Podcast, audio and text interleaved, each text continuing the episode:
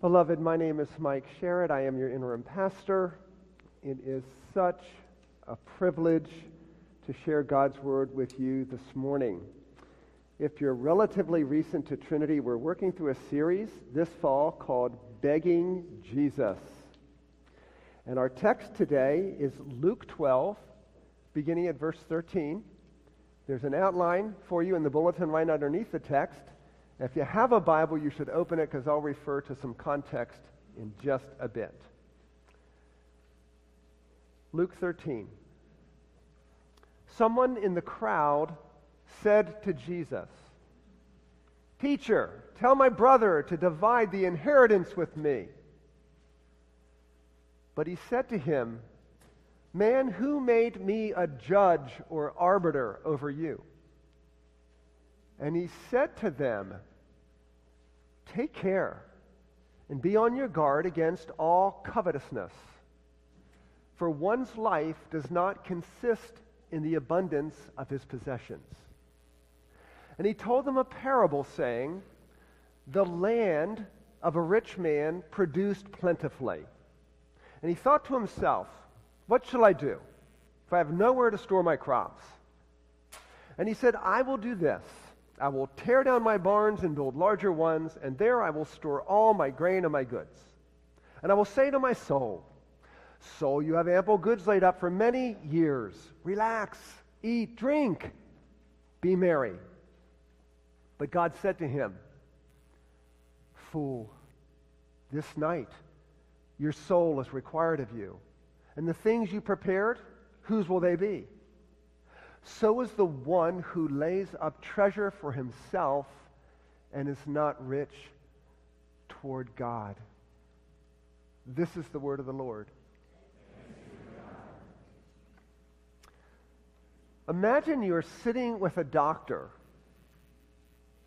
who was describing to you in detail how to administer life saving medicine to your loved ones, your loved one. And in the middle of it, you interrupt her and say, Hey, who do you think's going to win the game this afternoon? That would betray a stunning disregard for what is truly important. That's what we have in this text. Actually, in two individuals one real, one fictitious. In the real individual, we will see a foolish discontentment because he's not asking the right questions about his soul. And in the fictitious individual, in the parable Jesus tells, we'll meet someone who betrays foolish contentment because he is not asking the right questions about his wealth. You are invited to identify with both of these individuals. Number one, the actual man in the story who betrays foolishness in discontentment because he is not asking the important questions about his soul. Context is really important. Go back to verse 8 in Luke 12. Jesus is speaking to a crowd about really, really important matters of eternity. Verse 8 Jesus speaking, I tell you, everyone who acknowledges me before men, the Son of Man also will acknowledge before the angels of God, presumably at the second coming, at the end of history, the event that determines where you spend eternity. But the one who denies me before men will be denied before the angels of God very serious stuff. And this man interrupts with a question about money. Verse 13 Teacher, rabbi, Jesus is known as a rabbi, tell my brother to divide the inheritance with me.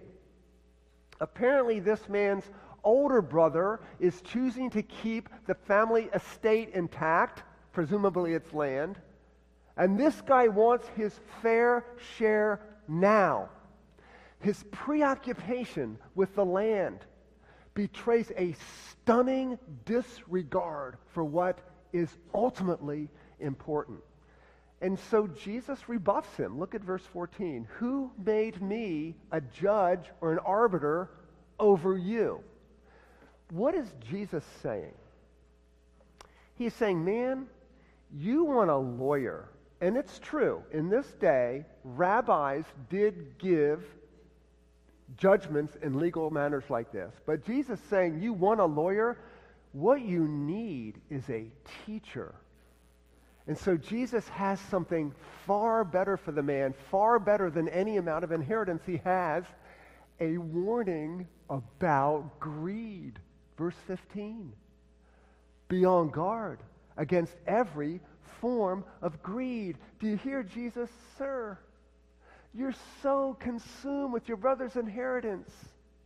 It is killing you. It's owning you. You're all worried about this. You need to be concerned that your lust for this money not quench your appetite for the thing that ultimately matters, your desire for the imperishable and eternal kingdom of God.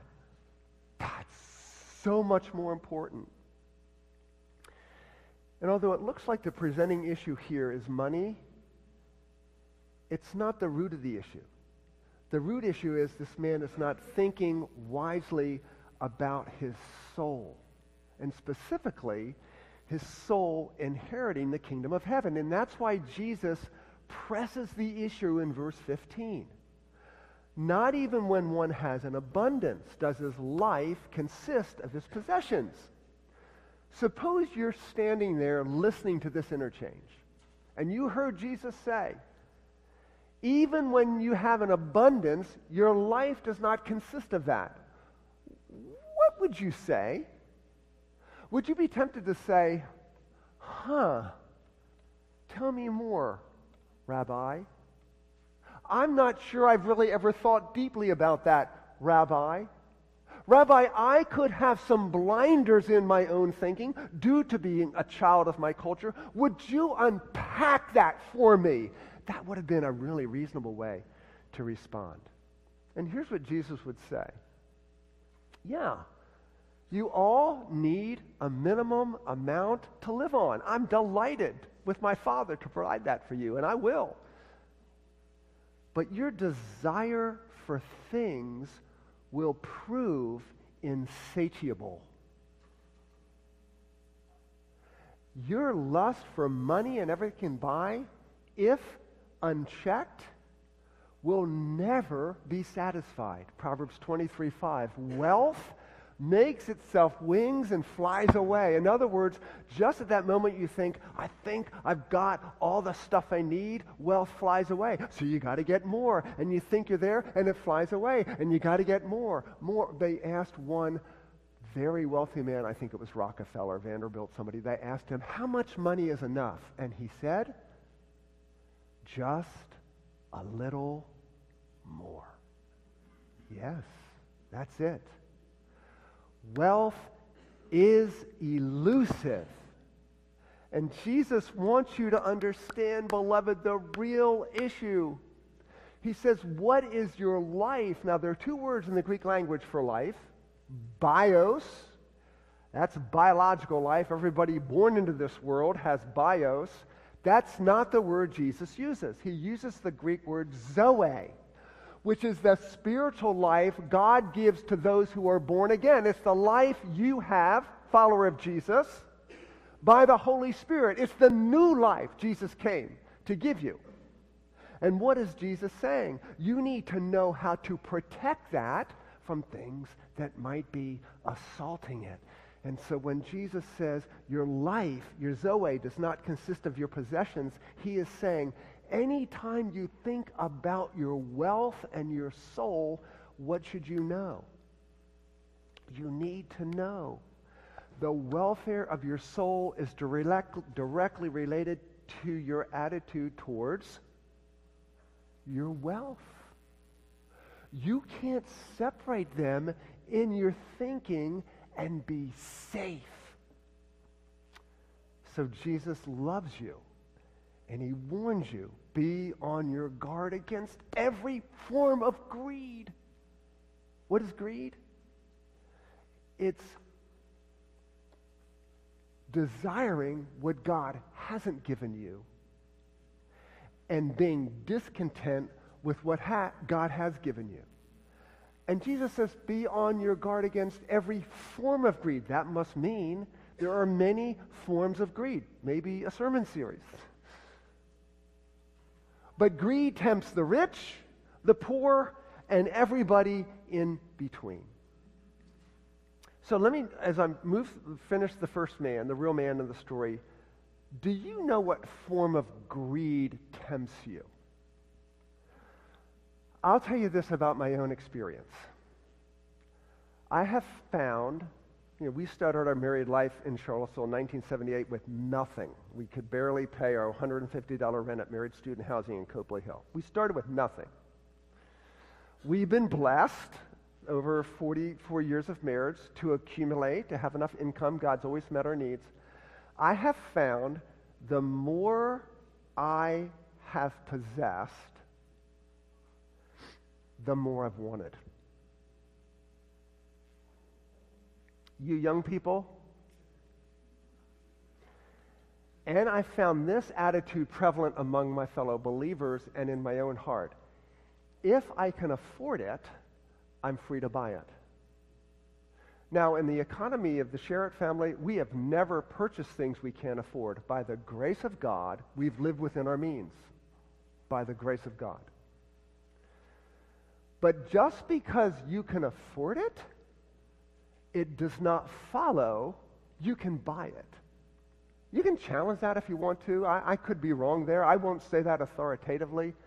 Think about that do some homework. What forms of greed tempt you?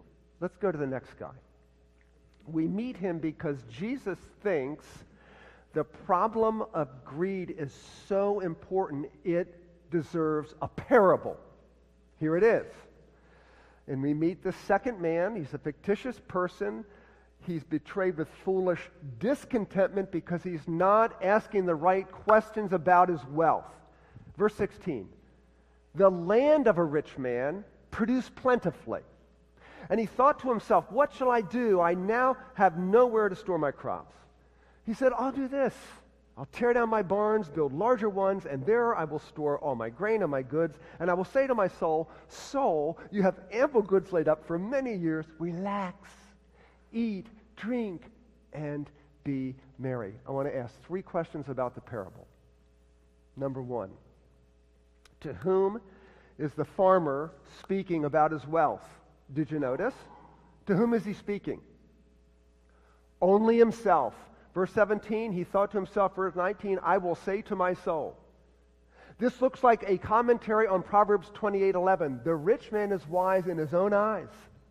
He doesn't need or desire counsel about his wealth from anybody else.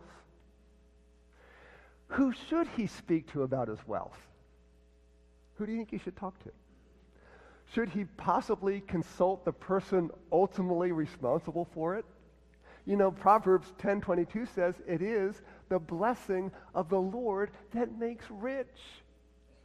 Every single person in the history of the world who, if you could consider them rich, it was only and ultimately due to God blessing them. Wealth is a blessing.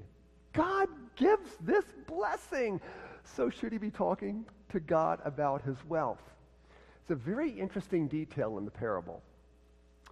What's the subject of the story? The land. The land produced productively. And that, so that invites you to say, well, okay, whose land is it? You know Psalm 24 1. The earth is the Lord's and everything it contains. The land is the Lord's.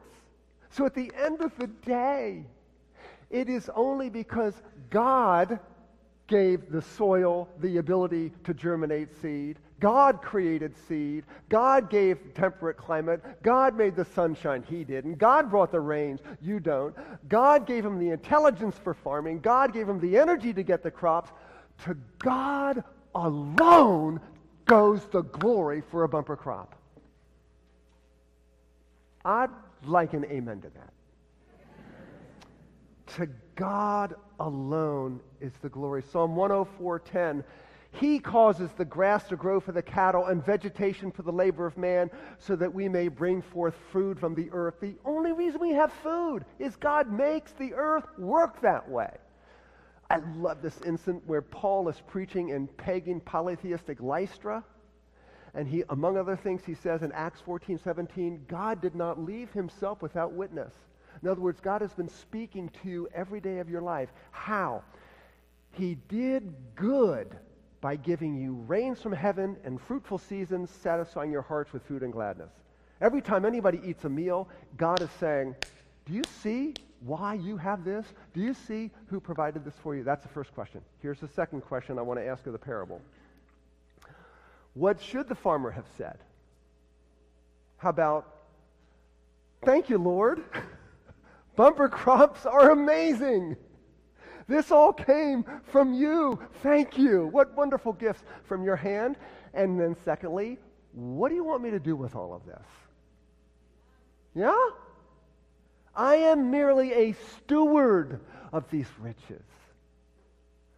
Oh, and then he goes down to the local synagogue. And on that day, they open 1 Chronicles 29, and they begin reading 1 Chronicles 29, and they hear King David pray the prayer of thanksgiving of the humble man or woman. It's in the bulletin. Let's say it together. It's in the bulletin. Let's say it together. Is the print big enough that you can? We had to squeeze a lot into this outline, so it might not be big enough. Let's say it together. Yours, O Lord, is the greatness and the power and the glory and the victory and the majesty for all that is in the heavens and in the earth is yours. Yours is the kingdom, O Lord. And you are exalted as head above all. Both riches and honor come from you, and you rule over all. In your hand are power and might, and in your hand it is to make great and to give strength to all. And now we thank you, our God, and praise your glorious name. I want to cry. It's so true. You know, when the offering basket went by earlier, even though you may have reached for your tithe in your wallet or your pocket, you were actually taking it out of God's hand and putting it into his other. That'll humble us into grateful stewardship. So the healthy mind is obsessed with what thought? Why am I so blessed? Why am I so blessed? Would you download, download that into your hard drive? Why am I so blessed? Why do I have so much? Why am I so blessed? Download it. Get it in there. Third question. What would God say to the farmer on the occasion of this bumper crop? Well, that depends on what God cares about. And the Bible tells us God cares about what? The welfare of this farmer and the farmer's neighbors. So we read this in Proverbs 11. The generous man will be prosperous. And he who waters will himself be watered. This is the economics of the kingdom. We could do a whole sermon on that, but let me read on. He who withholds grain the peoples will curse him, but blessing will be on the head of him who sells it. He has a moral obligation before God to share the fruit of this harvest. And in light of that, God would, because he loves the man and he loves you, God warns you. In love. No one wants better for your soul than the God who made you and redeemed you. No one. God warns us To whom much is given, much is required. Luke 12, 48. He who loves money will never be satisfied with money, nor who, who loves abundance with its income. Ecclesiastes 5. 1 Timothy 6, the love of money is a root of all sorts of evil. That should be enough like this. Okay, Lord, keep me from it. Well, that's exactly what Hebrews 13 says. Let your character be free from the love of money. Friends, the love of money is all around you in your culture. It's all around you. Are you what are you doing to keep your character free from that pressure, that impulse, the advertising, the thinking, your peers getting ahead, getting all those nice cars and places? What are you doing to keep your character free from the love of money? God would warn him. And then God, because he loves you, he will instruct you. And he might instruct you uh, with Proverbs 3 9. Honor the Lord with your wealth from the first of all your produce. That's why Janice and I, the first check we write at the beginning of the month is our tithe check the tenth, the tithe, goes to God. He gets the first fruits. And then we have people we support in addition to that. Those checks are written. And that tells us how much we have to live on, not the opposite. God gets the first fruits. I trust you've been taught that as a follower of Jesus. All right, so um, God says what to the man? I've been generous to you. Be generous to other people, right? Give it away. Start a ministry, start a food bank, build a, build a gym for the local church, whatever. Think about what God would say to this man. So I'm going to conclude this sermon with this question. We've looked at these two individuals. Now we're going to turn the focus on you. God's going to ask you a question based on this text. What is that? Will you talk to me about your wealth? Do you feel the bristling in your soul? Um, I can imagine two, at least two responses to that. God is asking you in this text, will you talk to me about your wealth? I can imagine some of you saying, it never occurred to me to do that. Fair enough. But the question is now on the table. Some of you, if you're like me, your impulse is to say, I don't want to talk to God about my wealth. I want sovereignty and autonomy over my wealth. If we're really honest, and we can be honest before our God, I, I don't want to know what you have to say. Do you see? Greed has a way of isolating you from God and others. In fact, it's so interesting. Um, Middle Eastern scholar Kenneth Bailey, he has commentaries on the parables from a Middle Eastern perspective. So interesting. He makes the comment, you have this book in, in your, uh, at your house. he makes the comment that, it, that elders, the leaders in Middle Eastern communities, they made decisions in community. This man would have come to the community and said, What do I do with this bumper crop? He's only talking to himself. His real poverty is his loneliness and emptiness of community. Kenneth Bailey points out there's no audience for his speech. Right? I say to myself, no audience for his speech. And the fact that he isn't talking to God about his wealth is a symptom of a more critical problem, and that is his soul's false trust. This is almost a, a, a reflection on Proverbs 18:11. A rich man's wealth is his own strong city in his own imagination. So the more I have, the less I want anybody interfering with it. The more I have, the more secure I feel. And, and, and that's, and, and, right? So he says, I'm going to I'm gonna, uh, build all these barns and everything. But what has he failed to take into account? The future. So greed is very nearsighted. It keeps you from thinking about eternal destiny, the kingdom. And so Jesus says, verse 20, Fool, this night your soul is required of you, and the things you have prepared, where will they be? That's a commentary on Psalm 39. Surely all mankind stands as a mere breath and heaps of wealth and does not know who will gather.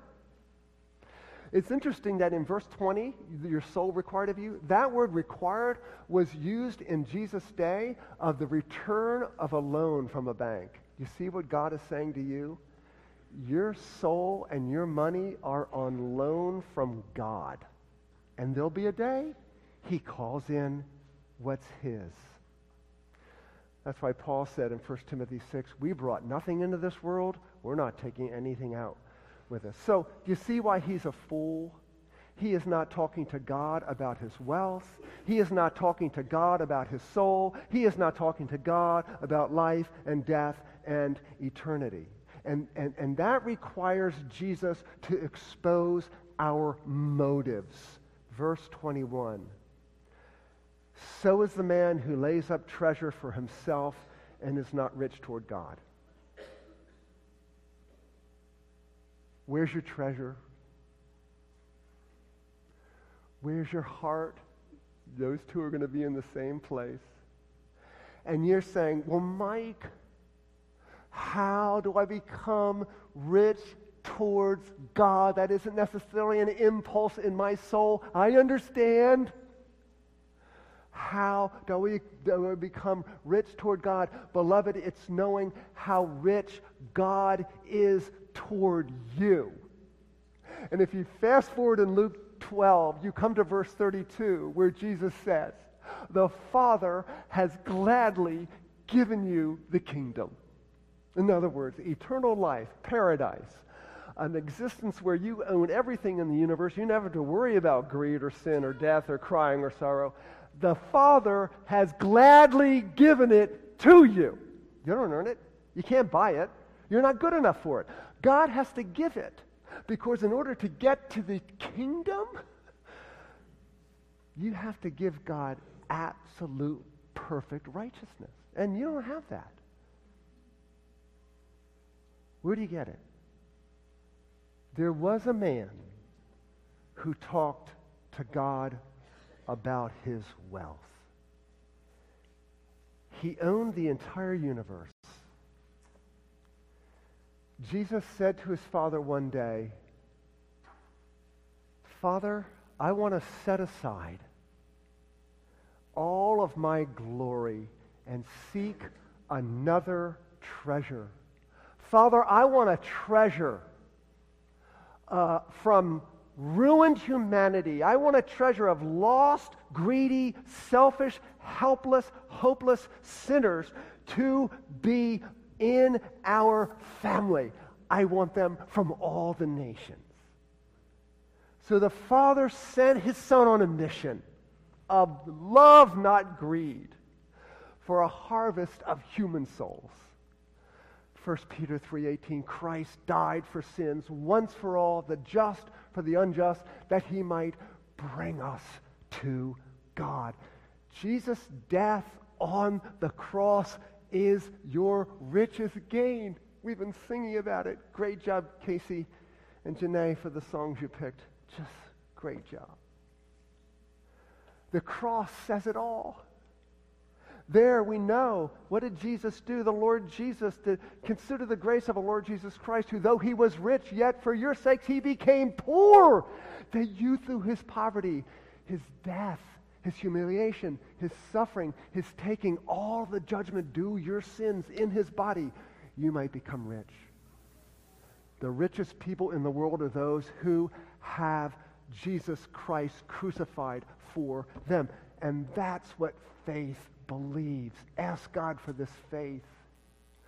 Faith believes that the cross is sufficient to forgive you. The cross says, I am of infinite value to God, giving a son in my place. The cross makes your value. The cross promises this God will meet your needs. The cross gives you a new measure, a new measure of giving. It's not how much you give, but it's what you give up because Jesus gave up all to make you his precious possession.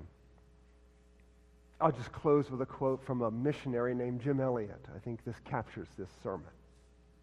Some of you know where I'm going.